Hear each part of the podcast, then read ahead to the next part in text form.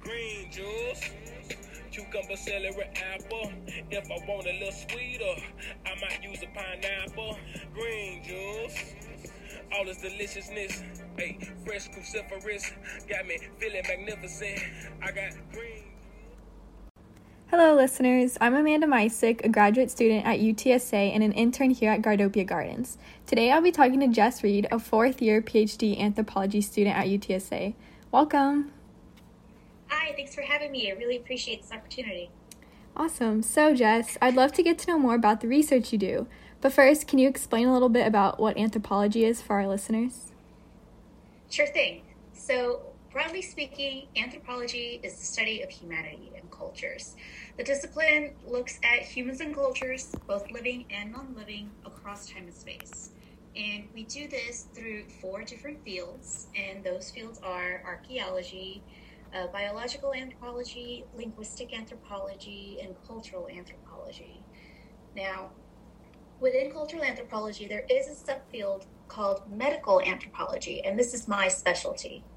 And the Society for Medical Anthropology defines this subfield as one that seeks to understand the factors which influence health and well-being, the illness experience, the prevention and treatment of sickness, the healing process, social relations of therapy management, and the cultural, the importance of culture and how it's utilized in healthcare settings. Awesome, thanks. Anthropology is just such an interesting, diverse field, and I found that one of its benefits is that it is so interdisciplinary. So what kind of research are you doing specifically?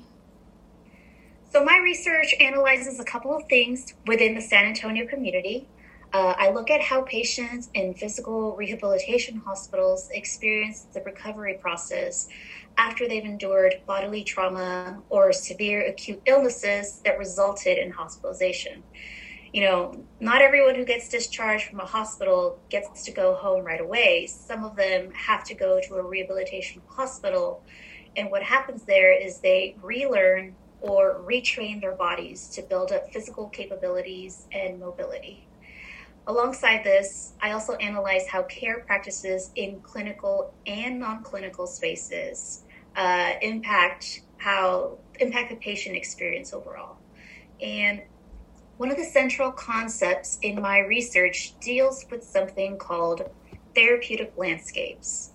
This was developed by a geographer named Wil Gesler, again, speaking to how you emphasize the interdisciplinary approaches. This concept of therapeutic landscapes was developed by a geographer named Wil Gesler, and it explores ideas of creating health and well-being within particular places, so not just limited to hospitals. So Gesler breaks down this concept into three components, and they are the physical or material environment, so this includes the natural and the built environment, the social environment, and the symbolic environment. And the idea was intended to help us understand how a person's interaction with their physical environment, the social interactions that unfold in these places, and the mental activities that take place there can facilitate or contribute to the healing process. Now, this is a wonderful theory to explore because, again, it allows us to consider how practices and spaces outside of a hospital setting can continue to facilitate the healing and recovery process for patients. Healing and recovery, they continue well beyond the hospital and clinical settings, and I feel like it's easy to forget that because we're so accustomed to identifying hospitals as these monuments or spaces of healing. And it might be very easy to overlook the potential of healing or the therapeutic benefits from other places like the home or outside areas or other relevant community spaces, whether those are also indoors or outdoors. Yeah, I find that really fascinating that you think about how healing can happen any location. And also I think it's important to emphasize that we're not just talking about physical healing, but we can also think about healing our minds and thinking about social healing as well. So yeah, exactly. Thank you for sharing that. What motivated you or got you interested in this type of work? So about 5 years ago, I was a patient in a physical rehab hospital, and I was there for about 3 weeks. I had suffered an acute illness that was triggered by my rare autoimmune disorder. As a result, I had to learn how to walk again, how to get myself up from the floor in case I fell. Essentially, I had to retrain my body's fine and gross motor skills to get back to my previous normal, and I say that with air quotes, my previous normal baseline. The rehab hospital I was in had a nice garden area outside where therapy could take place. And it involved things such as tending to the landscape, navigating the outdoor space in general, whether that was by walking with a cane, or navigating a wheelchair. Because inside a hospital, it's a sterile environment, smooth ground and everything. But once you just go outside, the terrain changes. That affects mobility from the get-go. So although this outside space was technically a therapy space where activities were done as part of your therapeutic regimen, it was also a space that patients could enjoy company from their visitors. You know, they could sit outside, chat, take in the air, have a snack or whatever. So you don't typically get that outdoor experience in a general hospital. Not all hospitals have access to this kind of space. So having that as part of the rehabilitation therapy and as an experience in general, I felt it's very important to the recovery process, or at least it was to mine. So after my recovery, this exposure to rehab and the healing process fostered numerous forms of change in my own personal life. This includes me spending more time outside in general, becoming more physically active by taking up running. Mind you, I was never a runner prior to this, let alone I never even considered running before any of this even happened to me. And I also became a plant mom, and I started taking an interest in developing my own green thumb with some success, hooray. But it's been a slow process for me overall. I mean, it's been 5 years now, but these are all things that I attach to my own physical rehab experience. Being a runner is a very tactile experience. You know, you may have shoes on when you hit the pavement, but you're very aware of how your body moves and projects itself with every stride and how it lands with every step as you propel yourself forward.